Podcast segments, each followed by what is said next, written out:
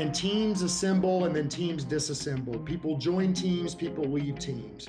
And this is what I found to be true about where, where most breakdown happens in leadership either if you're at the top of the organization, you're an individual contributor, anywhere in between, is if your identity is your role and what you do.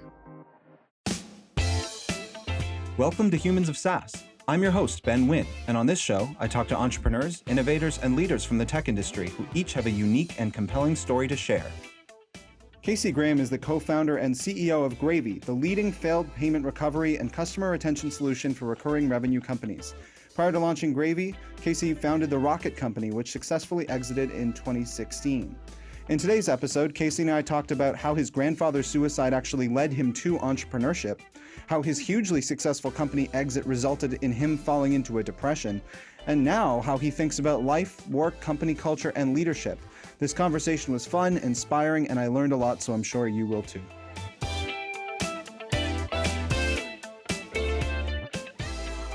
Awesome. Well, Casey, thank you so much for joining me on Humans of SaaS today. It's great to have you. Yeah, thanks for having me. To kick things off, can you share just a little bit about yourself and Gravy? I wanted to know, especially your journey to founding. It was super interesting. I love digging into your background, and um, seems like it all sort of started with your grandfather's suicide, which I know is a dark place to start, but I would love to share with the audience some of your thoughts on that. Yeah, um, I'm Casey, and my wife's name is Casey. I always tell everybody that. Was that intentional? You're like, I have a bad memory yeah, and I need to marry someone with the same name? That's right. I'm from Alabama, so I've got to keep things really simple. So, uh, but she's not a family member. That's key. Uh, key to clarify. So, it's the only so, state you need to clarify that. that's right. So, um, long story short, is been married for 17 years, have two kids, 14 and 10, and you know, been an entrepreneur for, I guess I would say nobody's paid me a, a, paycheck that I haven't been a part of producing for about 15 years now.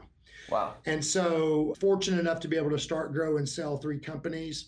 And the story you mentioned of my grandfather's suicide happened when I was yeah. 12 years old. And my grandfather was a was a small business owner. And, you know, the long story short was got in over his head, lots of debt, owed people in his town, was embarrassed. And, you know, did what, you know, unfortunately too many people do and too many business owners do is they, you know, succumb to, to that. And it's a dark, a dark thing in a dark place that people go to. And I just remember being 12 and I remember going, I don't know what happened exactly. I don't know all the ins and outs, but whatever that was for him, I don't ever want that for me because I saw the aftermath of what it does to people around around them. And so you know, at that time, I was literally at 14, started my own grass cutting company, started investing in the stock market, $50 a month every month, wow. literally. At 14.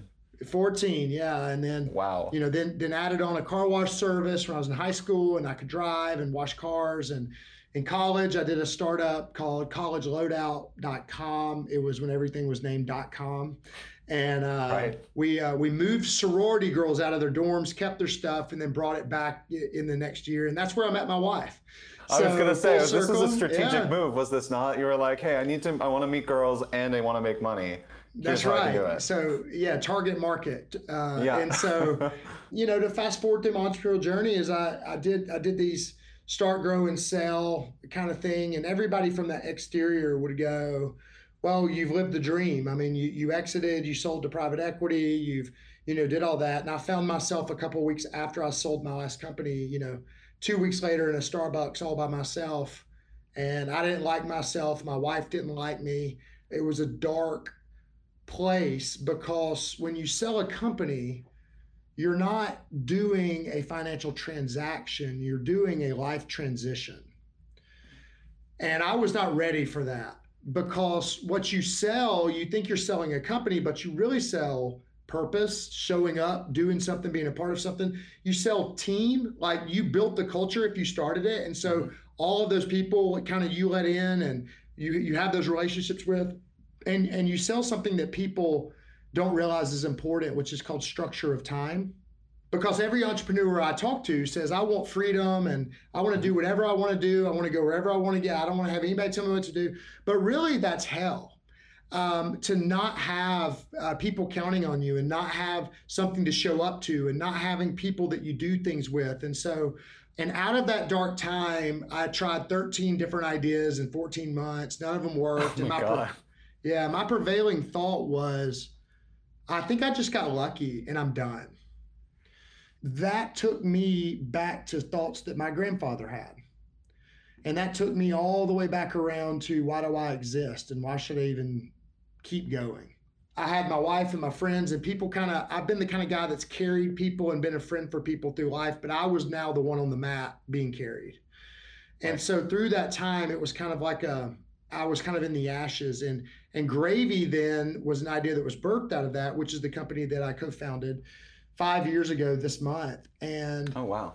When it started, it started working pretty quick. And, and I got scared that, am I just going to do this again? Like, why am I doing this? And so from that, I built something that I had to say, listen, I don't have to do this. I could do something much easier. It's way easier to not deal with all the people and do all the company building. And it's not easy to start from scratch and grow something. And so I, uh, I said, I need to build what we call an owner's intent. And what is, oh yeah, I was going to ask what owner's, owner's intent is. yeah, it's a single sentence that drives all of your business decisions and, mm-hmm. and the sentence answers the question, what do you want out of your business and your personal life? And you would think, oh, that's simple. But I've asked over a thousand people the simple question, what do you want? And then I shut up. And most people can't tell you in a sentence what they want. What do most people say? They tell me everything they don't want. Interesting. So people know what and, they don't want, but they don't know what they want and then they'll ramble with these high level like i want to travel and i want to experience the world and i want to I want to create a company that you know I want to exit and I want to be a millionaire by the time I'm 40. I want to. They say all these kind of things. Yeah. And then I ask the next question. Okay, well if that's true, why do you want that? And then I ask what I call the five whys, mm-hmm. and I keep driving through them answering the question of why what your answer was of what you want why is that important to you? Mm-hmm. Because if it's, I talked to a guy this week, he said, I want to have time freedom, do whatever I want to do whenever I want to do it. I said, why? Well, I want to travel. Okay, well, why is travel important to you? And he's like, well, you know, I just want to go see the world. But okay, I hear that. Why is that important to you? Yeah. And when you drill down through, you get down to the bottom of it. And, and literally, after about five to 10 minutes of me drilling with him, of asking why it's important to him, it became important to him that he didn't have that experience as a kid and mm-hmm. he wanted to be able to provide that for his children. And so then from there, we were able to build his owner's intent to be that the reason he's building his company to be self sustaining that doesn't need him is so that he could give experiences to his children that he did not have. Meaning, if the company gets to that level, he's fine to not grow anymore and nobody right. nobody ever does this. Everybody always thinks I need to grow, I need to get bigger, we need to do all this stuff. But when you know your owner's intent, you're not swayed by what everybody thinks you should do, what you think you should do, what LinkedIn thinks you should do, or what anybody else thinks you should do. You just go, I did it. And most people don't know the answer to those questions. And that's why we live in an endless pursuit of more and bigger and faster. And we always feel like we're not accomplishing everything we need to accomplish because we don't have an owner's intent. Oh, I, I love that. So I'm curious, what is your owner's intent with Gravy? Uh, to build a company that my adult children want to work at someday if they so chose to. Interesting. Interesting. That's a, I, I like that a lot. Why is that important to you? Um, it's important to me because I've never built anything that I'm proud of. Oh, really? Even um, Rocket Company, with you know, sold successful. That wasn't something you were proud of. No, not the not How the come? company. I was proud of the outcome, but I wasn't proud of the company. What was it about the company that, that you weren't proud of? Um, it was short term oriented, it was profit only oriented. And at the end of the day, I was telling people it's about the mission, but really it was about me getting rich. And oh. so I lied to myself, which means that you lie to other people to say it's about the mission, it's about the mission, but you're counting your bank account and seeing how can I get rich, yeah. how can I get rich? And it's like, no, what you really need to do is just be honest with everybody about wh- what we're doing here. Listen, I want to build a lifestyle business that makes $600,000 a year so I can travel and be with my family whenever I want to be with it. And that's why we show up and do this. Do you want to be a part of that? Right. And if people do, then we're all on the same page and we're all clear, and it reduces all of this anxiety and all of this false pretense of why we do what we do.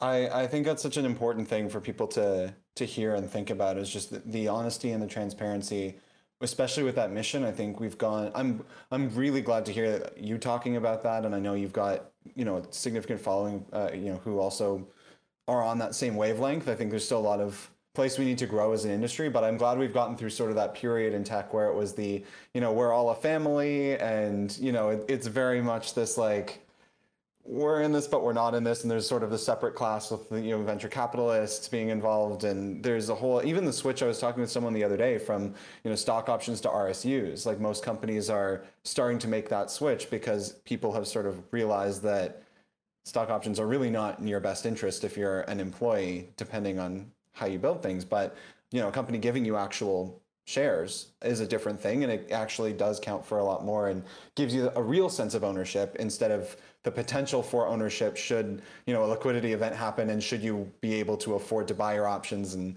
uh, et cetera et cetera so i think what you're saying is really critically important part of a trend that we need to continue pushing for in our industry yeah and i'm not i think the key inside of this ben is to understand that there's no judgment on what anybody's owner's intent is oh for sure it's about being honest about it, right? It's like if you yeah. want to make a shitload of money, I've talked with the founders where like that is that is their goal, and I'm like, great, I know where we stand, and then we can we can go from there. But yeah. I think you you make a great point that if you're dishonest about your owner's intent, then everything from there is just you know it's built on an, a fractured foundation. Yeah, and what I found out about your owner's intent is that whether you state it or not, in the end, it will always appear. Interesting. Like it'll manifest in the culture kind of thing of the company. Yeah, because at the end of the day, everybody already has an intent inside of them. Mm-hmm. Most people have never taken the time to truly discover it. You have one, I have, we all have mm-hmm. one. But have we taken the time to truly narrow it down and truly be honest with it?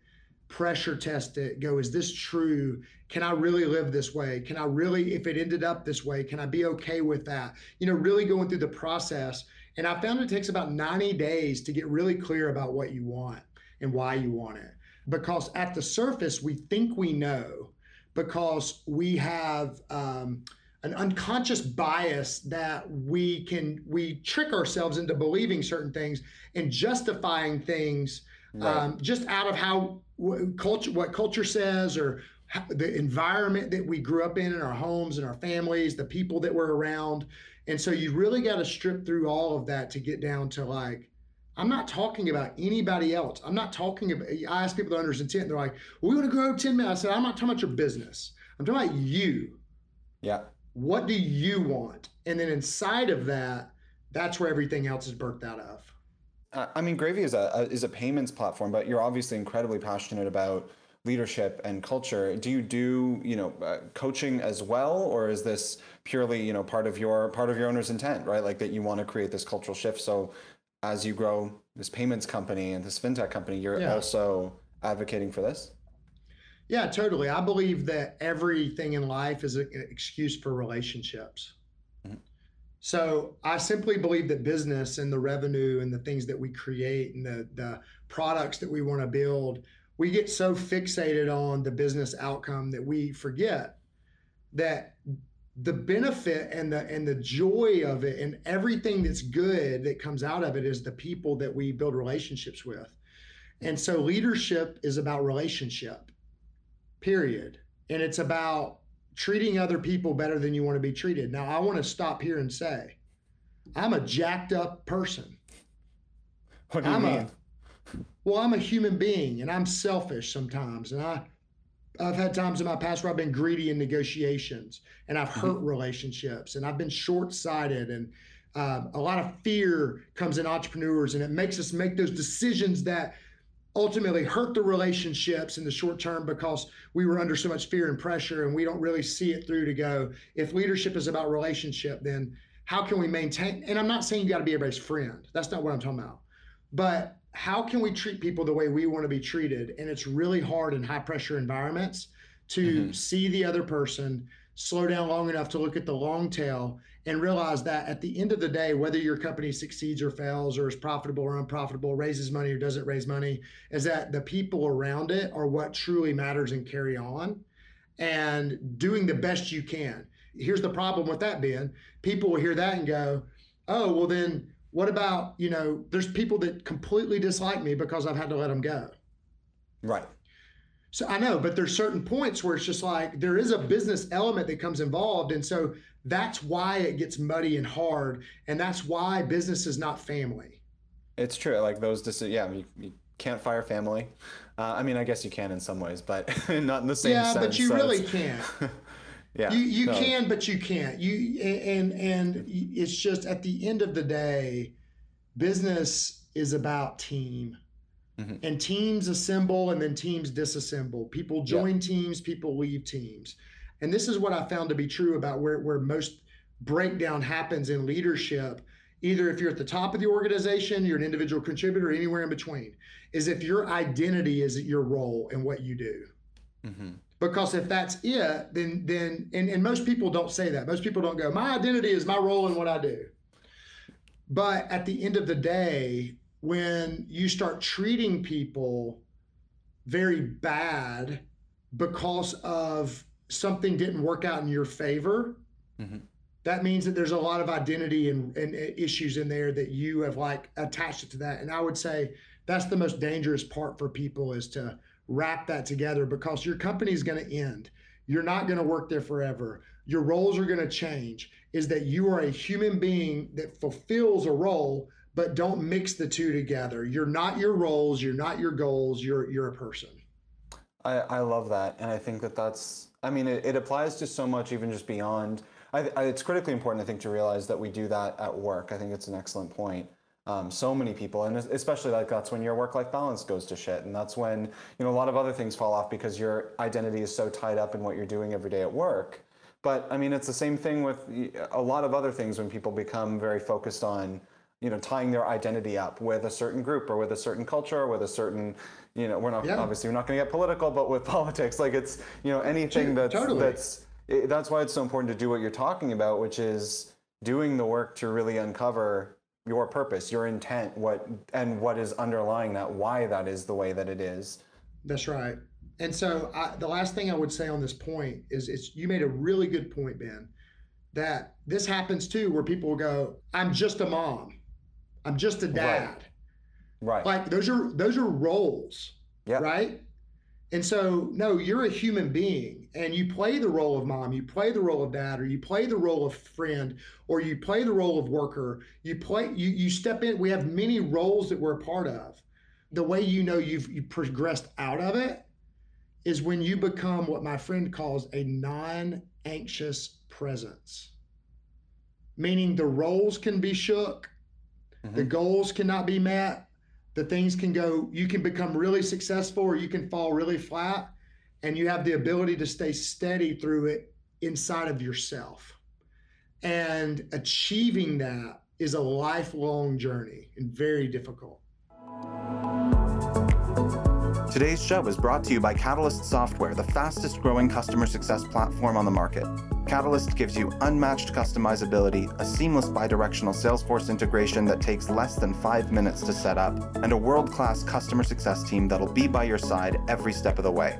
Let's be honest, whatever you're currently using might be good enough, but is good enough really what you're aiming for? Take your CS team to the next level by switching to Catalyst today.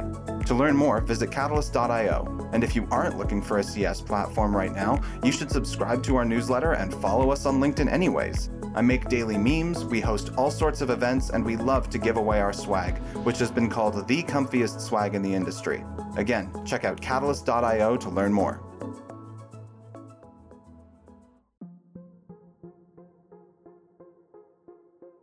that would make life a lot easier if everyone was like that.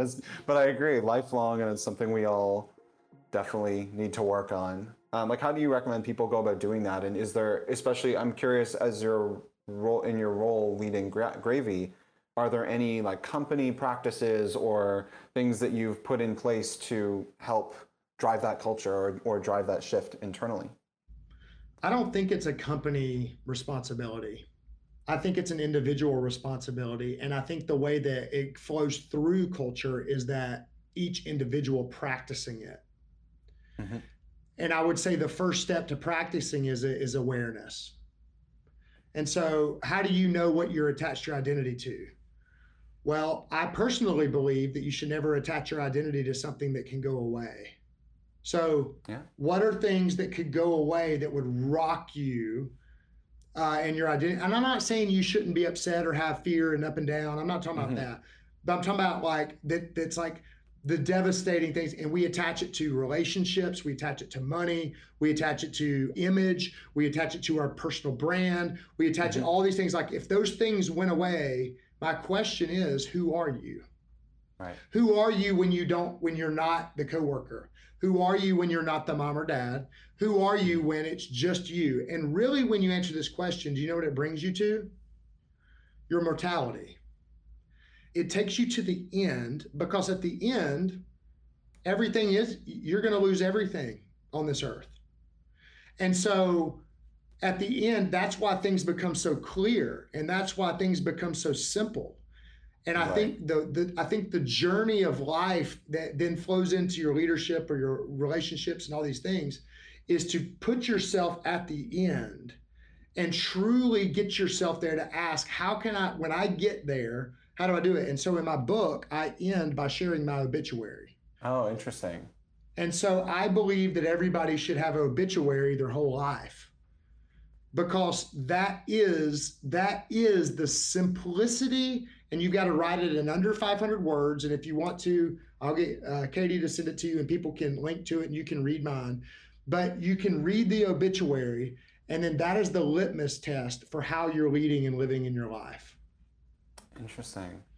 Do people I, talk I, about this on your podcast, or you mostly? Not usually. I was gonna say like we could go down a whole rabbit hole of like how to cope with mortality and and think about death now. But I have I have other things I want to ask you about. So you know yeah, we'll have to do more together. But um, I did want to go back to what you were talking about because when you said, I find it shocking that after selling Rocket Lane, you spent, you tried to work on 13 different new companies in 14 months.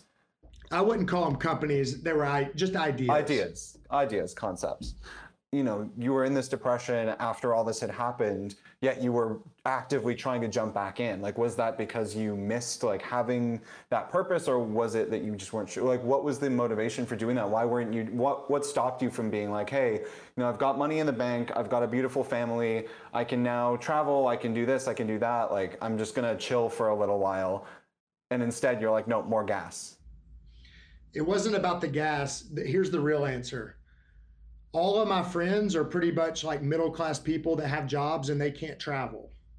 Mm-hmm. I mean, they can do trips, but I'm not like around lifestyles of the rich and famous. And so, yeah, my kids are in public school and are in school all throughout the year. My wife has her work that she does. And so at the end of the day, just because I achieve something doesn't mean that everybody can uproot their life and go, let's just go chill on Casey's schedule for the next 14 months. Right. And so at the end of the day, I still left my house to go to work, but really just to go to Starbucks. And I would spend two and three hours a day journaling and processing and all this kind of stuff. But you can't do all that crap all the time. Like we're built to we're built to build if you're an entrepreneur mm-hmm. and built to do things. And so through the middle of it, it wasn't about more gas. It was me seeking and grasping for like, what am I going to do? What does life look like? Eh, you know, how, how do I move forward? What does work mean to me? and that's what really uh, that time was about. Interesting. Can you share like was there any particular idea you had during that time that oh, you yeah. thought was great, but now you're like, oh no, that was terrible, or where you're like, oh, I still think that could work, but you know the world isn't no. ready for so umbrella started, pants or something. Yeah, well, it's it's about that crazy. So I started I, I started a apparel company, which okay I wear this is a Costco shirt and Costco shoe. I, I care. I wear flip flops. Every. I don't care anything about fashion, but the apparel company to make it even crazier was for college game day for females. Their clothing. Okay. Okay. And so it was called Game Day Every Day, and talking about how do you create create cool college apparel that you could wear every day, you know, blah blah blah. And so we got it up and running. We got Facebook ads going. We got people design the stuff. We got a lady in that knew how to do it, and all that stuff. And then I remember getting the first package back, and it was from a college lady, and she said. Uh, this is not a slinky V. This is some other thing. And I didn't even know what the hell she's talking about. and as soon as I got that return back and I realized, oh my God, we're sending clothes to like college fashion people and all this kind of stuff. I don't even know what a slinky V is. I'm out of my lane. And we shut that down. Interesting. That's, we actually uh, made money that we, we made money, but it was one of those like, this isn't who I am. Like, give me a, give me yeah. a break. Fair enough. I mean, yeah, makes sense. Gotta gotta have some sort of gen- in general. You need some sort of expertise or some some domain expertise to to get yeah. in, or you have to or passion figure or something. Yeah, you to, to learn about it and like be excited to learn what a slinky V is. I, I don't yeah. know what that is, so I'm uh, I guess I, I'm also either. not qualified. But I moved I moved on. Okay, I know you said, but I mean, we, we were talking about, you know, thinking about your owner's intent and sort of and purpose and cultivating that as a culture. You know, I agree with you. It's on the individual level. It's not something a company should be like, hey, everyone, we're going to do a collective.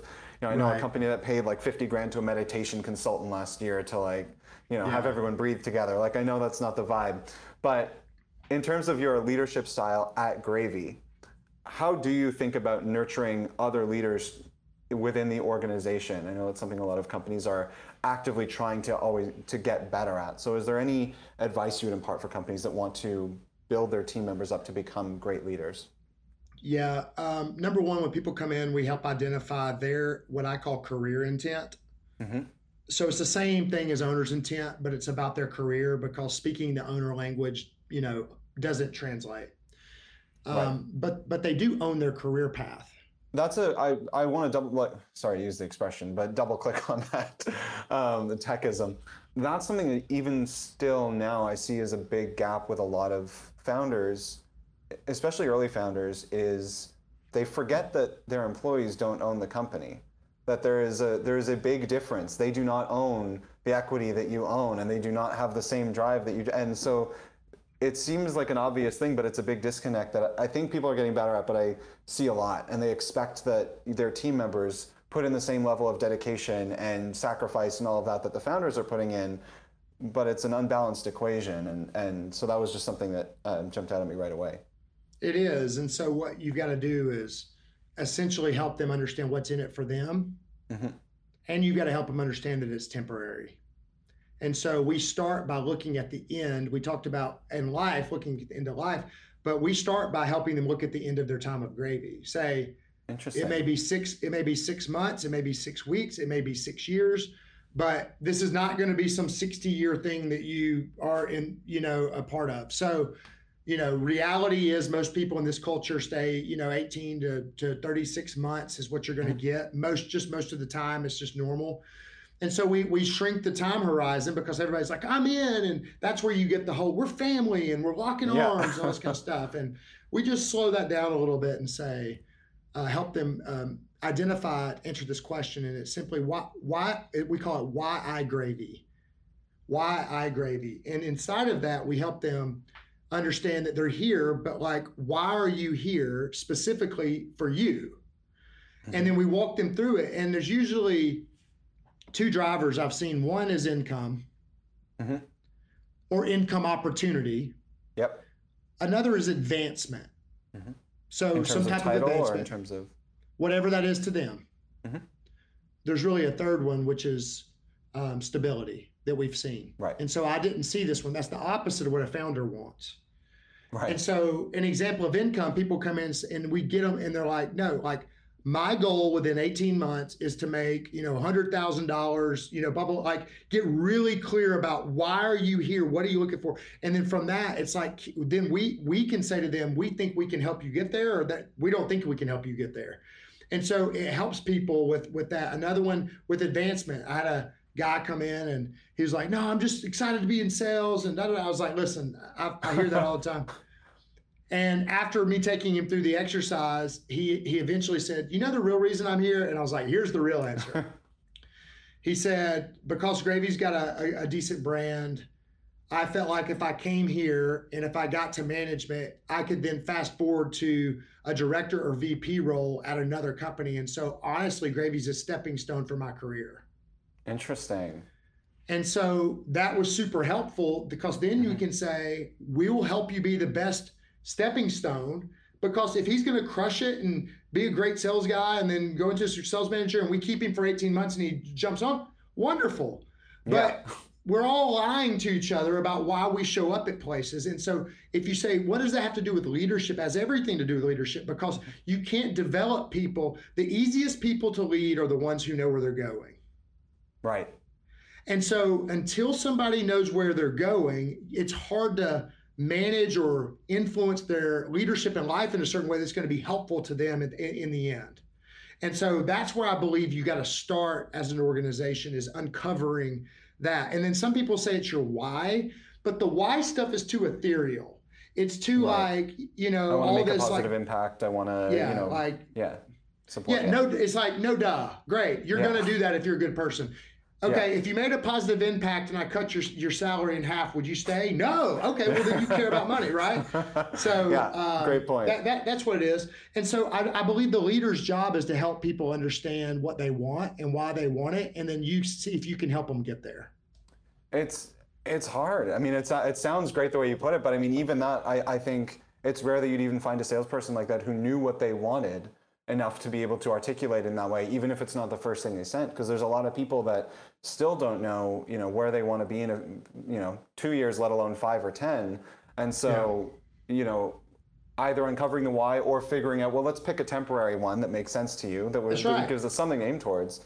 That's right. Is still a challenge. But I do love that you carry this obituary idea over to how you actually run the company, right? It's like, let's talk about you leaving the company it's that's what it reminded me of is that same concept, right? It's like let's talk about the end of your your work life here instead of your actual life.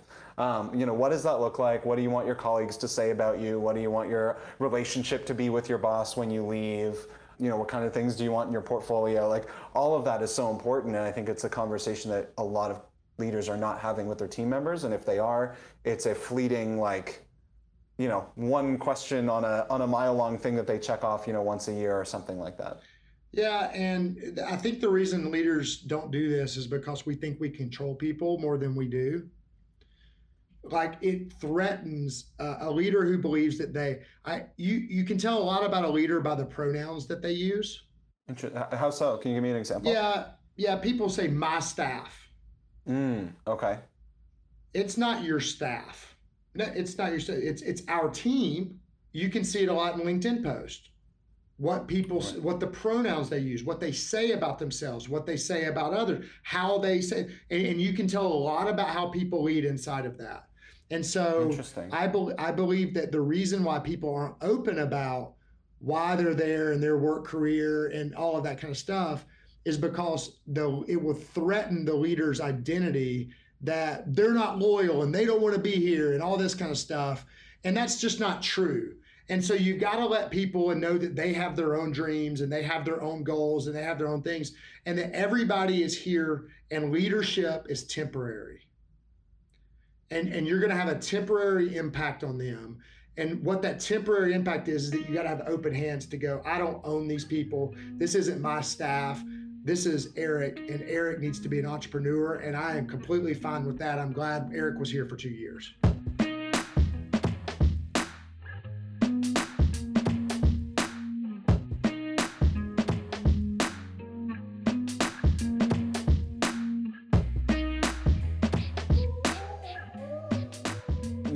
Talk about these sorts of things? I know you have a, a regular newsletter. Yeah. Uh, I love that you do this counter in, in LinkedIn, where I, every time I go back to your profile, it ticks up and I can see how many people uh, are subscribing, and it seems like it's du- it's doubled in the last what six months or something like that. It's going up crazy. Well, I did, like, yeah, I only started it in January. Oh, you only started in January, so it's only been five months, four, well, four months, I guess. Yeah, about four months. Nearing six thousand people. Yeah, that's fantastic. So, yeah. How did you? How come you started it? Like you're a um, CEO, growing company. The last thing every CEO, CEO I know is down, drowning in time and then when they do have a bit of time they're trying to spend time with their family or they're trying to do other things so why is this something that makes the cut of importance to, to take time out of your day i am on linkedin my stated mission is to recruit a plus people for zero cost okay and so that's why i do everything i do on linkedin and you notice i didn't say to recruit a plus people at zero cost for gravy Okay, interesting. That I made that assumption. So why why is that not the case? Because I'm 41 years old, and I believe that if I'm blessed to have, let's just say, the average of 78 years, mm-hmm. that I've got you know 35, 36 years, 37 years left on Earth, and if that's true, I know about myself because you can know a lot about people's future by their past. And if I know about my past, is that I'm going to start stuff, I'm going to grow stuff, I'm going to sell stuff. Mm-hmm. And if I know that to be true, and I know I enjoy being in business, that I'm going to have 37 years of, of needs as it relates to meeting great people to do business with. Mm-hmm. And so the reason I started the email list was to harvest the relationships that an algorithm is unsustainable at giving you. True. And so to put to put them in a controlled environment to where you can have those relationships and that once a week email nurtures those relationships that as we span through time if I add enough value and people stay on the list because it's valuable and they want to be there that as we span through time is that there's going to be great people that then for different opportunities and different reasons that we can meet at different times. And so that's why I built the email list.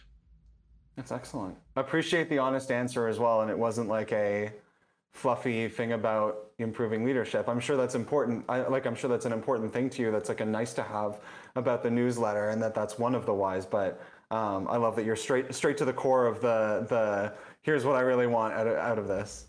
Well, the bit I want people to live better and lead better. Yeah. But the way to stay in touch with people is to add value to their life. If you don't add value to their life, they're going to leave. Right. And so there may be people we never do business with or we never have a relationship with and all of that kind of stuff, but you still add that value along the way. And you, you can't hurt yourself by adding value. But it's amazing how many people don't understand. Like, it's there's still a very predominant zero sum game mentality where people have this idea of, you know, I had to struggle, so you should have to struggle the same way. Hmm. What do you mean by that? That's interesting.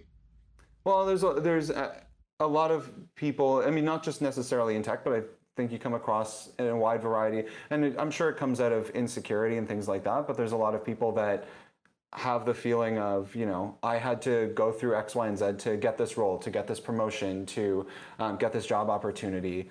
Therefore, you should have to do the same. And I don't want to, you know, I could introduce you to this person, but I had to do all these things sure. in order to get that introduction or build that relationship and get it to where it is. Um, and I think there's a, two sides to that, right? There's there is definitely sure. people will over ask, and it's up to you to set, you know, comfortable boundaries. boundaries. Yeah. Um, but at the same time, I I am with you in that, you know, providing value is the uh, the ultimate strategy is like help, helping others as much as you possibly can within reason, within you know sustainable boundaries is um, the best way to go about life in general. I just think that that's not necessarily a fully um, adopted mentality in the industry. It yet. never it never will be. You don't think ever? Never. Is that human nature? Human nature. And at the end of the day, we're all selfish at our core.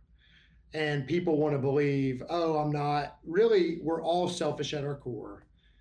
And that the journey of life is different character tests to develop us to release the self to be more focused on other people. And so um, I think that those people you just spoke of that won't do the introduction or they won't do the thing or whatever, they simply haven't passed the test yet that they're not the most important person on earth. True. And what I know what I know about the test that life offer us, especially leadership test, until you pass that one, you're not going to get offered a new one. And so that's right. why you see people get older but they don't get better. Right. And so for me, for me, the test that I'm having to go through right now is the is the uh, joy test. And what's the joy test? No matter what business outcomes are, no matter if people like me or dislike me, no matter if my stock personal brand stock is up or down, no matter if uh, I get invited or I don't, no matter any of those things, that I can live and lead with joy on a daily basis. And I, I am not there yet. How are you working towards that goal? The first step is awareness. I've got a I've got a soul counselor. His name's Matt Adair, and he's on LinkedIn, and he's worth following. And so he helps the souls of driven leaders. And we text every day, and we talk, and we meet once a month, and we grab lunch. And um, having a coach to me to process my emotions and my thoughts with, who also understands leadership and business, not just a psychologist counselor type, which mm-hmm. I've done that too, but I found it's frankly not very helpful when you're processing business decisions. So it's that kind of coach in my life that's helping me do that. And that's uh, number one. Number two is I meet with an executive coach who cares a lot about this um, every single Monday. And so having oh, coaching excellent. and mentor is a big deal.